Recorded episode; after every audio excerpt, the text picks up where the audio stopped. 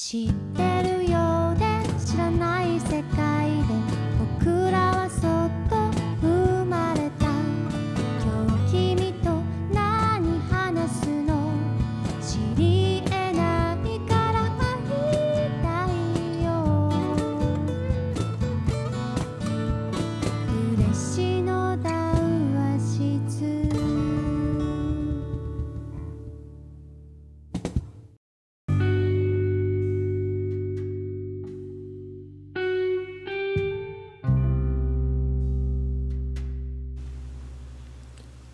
皆様こんばんは。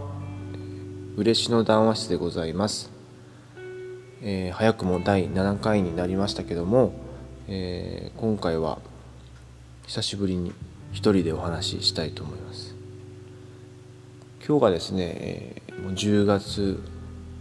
10日に日付が、えー変わったところなんですけども、ちょっとこう悲しいニュースが、うん入ってきました。ロックンロールの創始者である、まあ、創始者の一人であるリトル・リチャードが、えー亡くなったみたいですね、うん、去年87歳。まあ僕が好きなビートルズおいてはポール・マッカートニーがですねその歌唱法をとてもオマージュしてた、えーロック歌手ですね、まあ、有名なところだとロングトール・サリー。だったりトゥッティ・フルーティーとかですね。あとルシール。あとリップ・イタープなんかね。こう本当に素晴らしいロックミュージシャンで、えー僕もたまに、えーこのコロナになる前は地元のイベントなんかで、えー DJ をさせてもらうことが、えーたまにあったんですけどもそういった時にもよくかけさせてもらいました、まあ、こうやってレジェンドが一人一人亡くなっていくのはとても悲しいことなんですけどもやはりこの昔の人はねやっぱどんどん死んでいくので、えーどんどん時代は移り変わってえーいくものでやっぱり過去ばっかり見ててもいけませんし、えー過去をベースにですね新しい時代をやっぱ作っていかないといけないなと思いましたね。まあ、何より今ポールが悲しんでるんじゃないかな。うん。いやポール泣いてるな。ということでね、えー音楽のニュースだったんですけども、えー最近ですね、えーこのポッドキャストのおかげでいろんな方と、えーお話しするようになってなんかこうこのコロナのことで、えー経営的には大変な、えー状況なんですけどもこうまあ立ち止まらず後ろを向かず、えー生きて暮らしていけてるような気がしております。まあ今日ですね、えーあとご紹介したいなと思ってるのが、えー佐賀心地というですね佐賀のフォトガイドブックが、4月の終わりに、発刊されました、こちらはですね佐賀県の、観光課とオープン A というですねリノベーションであったり、社会新しい社会を作っている、会社さんで、この社長さんは馬場正隆さんという、佐賀の伊万里出身で僕も昔から、お世話になったり、えー嬉野もえ商店街にある交流センターの、ま、リノベーションであったりとかさまざまな様々な面で、えーお世話になってる、えー会社さんです。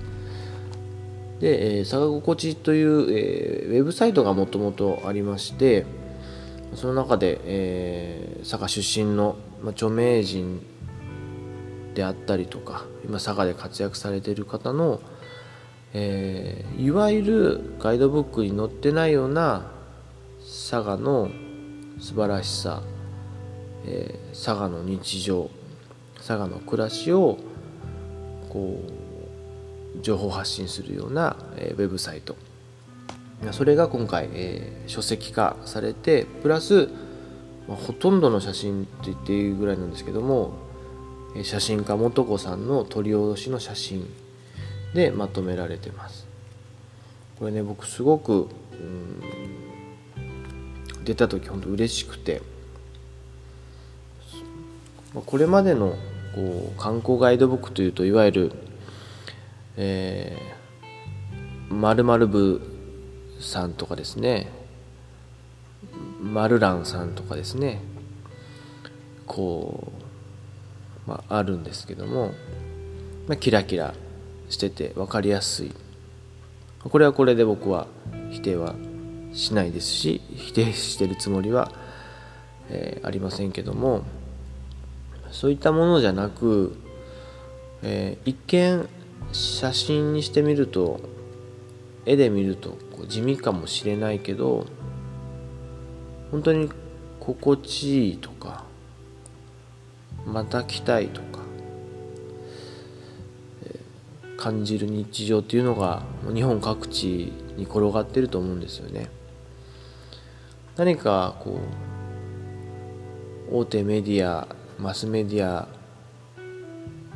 に乗ると分かりやすいものであったりとか派手なものが求められてしまう日本の土壌があるんですけども、えー、本来観光ってそういうもんじゃないのかなとは思うんですよね。うん、何かこ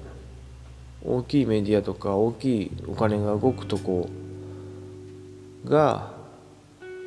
えー、そういうマスメディアに広告宣伝載せてイメージを作ることで、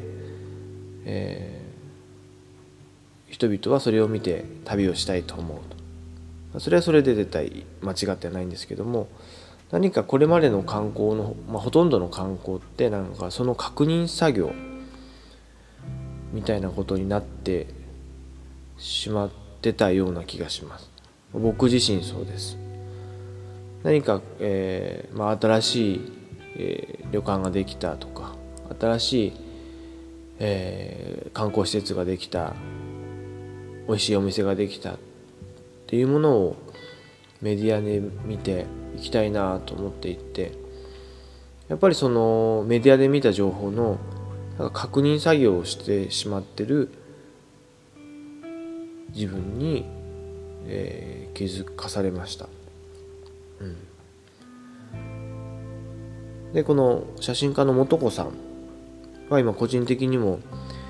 いろいろやり取りをさせていただいてるんですけどもその、えー、方の、えー、前の作品2005年の作品なんですけども「京都」という写真集があります。これも僕取り寄せて、えー、見たんですけどもこの京都の、えーまあ、副タイトルには「The Old and New Guide Book」「Guide of 京都」というね古くて新しい京都のガイドブック。いわゆる JR の宣伝ポスターに載ってるようなそうだ京都へ行こうのきらびやかで美しい京都ももちろん素晴らしいんですけどもその京都の中にある、まあ、日常暮らしふとした瞬間、えー、いわゆる着飾ってない京都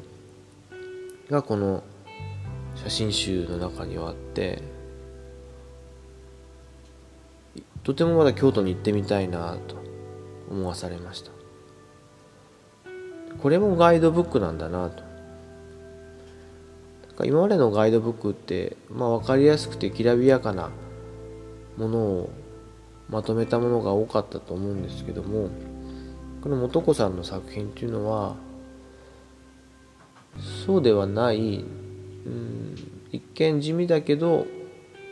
奥深い心地いい日常。それも人々が旅に行きたいというガイドになるんじゃないかな。っ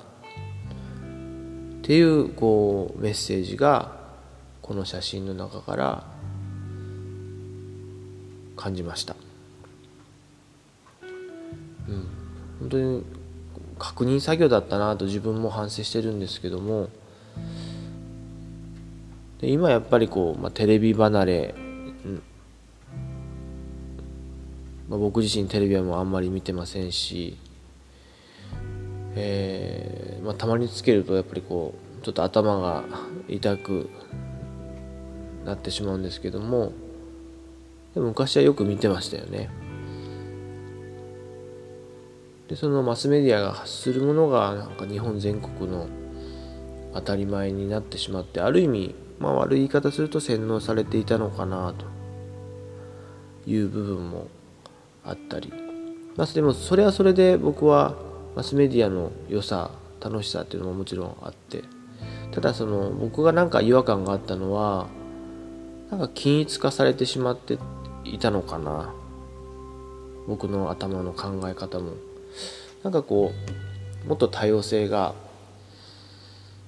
大事なのかなと最近思います、えー、僕が、えー、小学生ぐらいまでの時は嬉野も景気が良くてもう毎日、えー、街中がどんちゃん騒ぎをしていたような、えー、時代でそれがバブルがはじけて中学高校とどんどんこう多感な年齢になるにつれ世の中が不景気になっていきました。それでやっぱり10代の僕はこんな田舎は嫌だ。東京に行きたい。海外に行きたいと思うようになりました。で憧れていた東京に行ってみるともちろん刺激的なこともあってワクワクすることもたくさんあって素晴らしい仲間と出会えて本当に人生においていい思い出になってるんですけども暮らす生きていくという面ではとても良くなかった。心地よくなかったんですね、まあ、それは僕がこういう自然に囲まれた田舎で、えー、生きていたかもしれませんしそれはそれで人の人生なんで、えー、僕の価値観が全て正しいわけじゃないんですけどもとにかくそのそれぞれの価値観であったり、まあ、多様性文化の多様性考え方みたいなものがもっとこう、うん、許容されていいのかなと思います。こう僕最近のこう報道とか見てみて見ていて思い出すのが昔の国語の授業です。でこう、まあ、小説の一部が切り取られてテストの中に問題として書かれて、えー、作者の気持ちを答えなさいとか、えー、この悲しみはどこから来たのでしょうかみたいな問題があった時に僕はすごく天の弱で生意気な子供だったのでそれは作者じゃないとわからないんじゃないですか。って書いたりとか、うん、いろんな読み解き方があっていいんじゃないですかっていうのを書いたことがあって先生になんか怒られたんですよね。怒られたというか普通にペケつけられたんですよね。何かあの国語のそういった質問テストの作り方って空気を読む勉強だったのかな何かこう周りの空気を読みながらこれが正解なのかなとか同調してしまうような思考に持っていくようなうんことだったのかなと僕個人的になんか振り返って、うん、そういったことを思い出しました。僕だったらこの作者の思いどんなことを感じましたかと言って10人が10人同じ答えではないし何パターンかの答えが出てくると思うんですよね。それをディスカッションし合う方が僕は正解な気がしてああの人はああいう考え方するんだとか僕だったらこうなるのにな。ということに気づくことが僕は大事なような気がしています。みんな違うんでね。なんかでもそれを許し合ったりなんか確かめ合ったり議論し合ったりっていうことがなんか大事なのかなと。自分の考えを押し付けてしまいすぎるのももちろんいけませんしやっぱりこう、うん、多様性均一化していないものっていうものが、えー、一人一人の個性であったりこの地域でいうと文化になったりすると思うので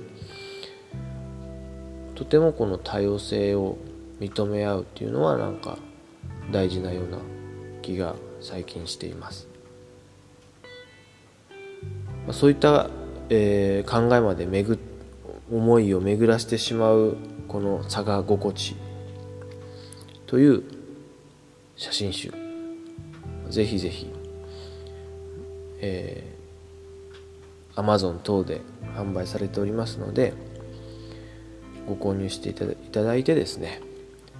まだ、えー、自粛の日々が続きそうですけども何かこうほっこりとした気持ちになっていただきたいなと思っております。こんなところで今日の嬉しの談話室締めさせていただきたいと思います。次回はですねこうゲストをお招きして、えー、嬉しの談話室お送りしたいと思います。それではさようなら。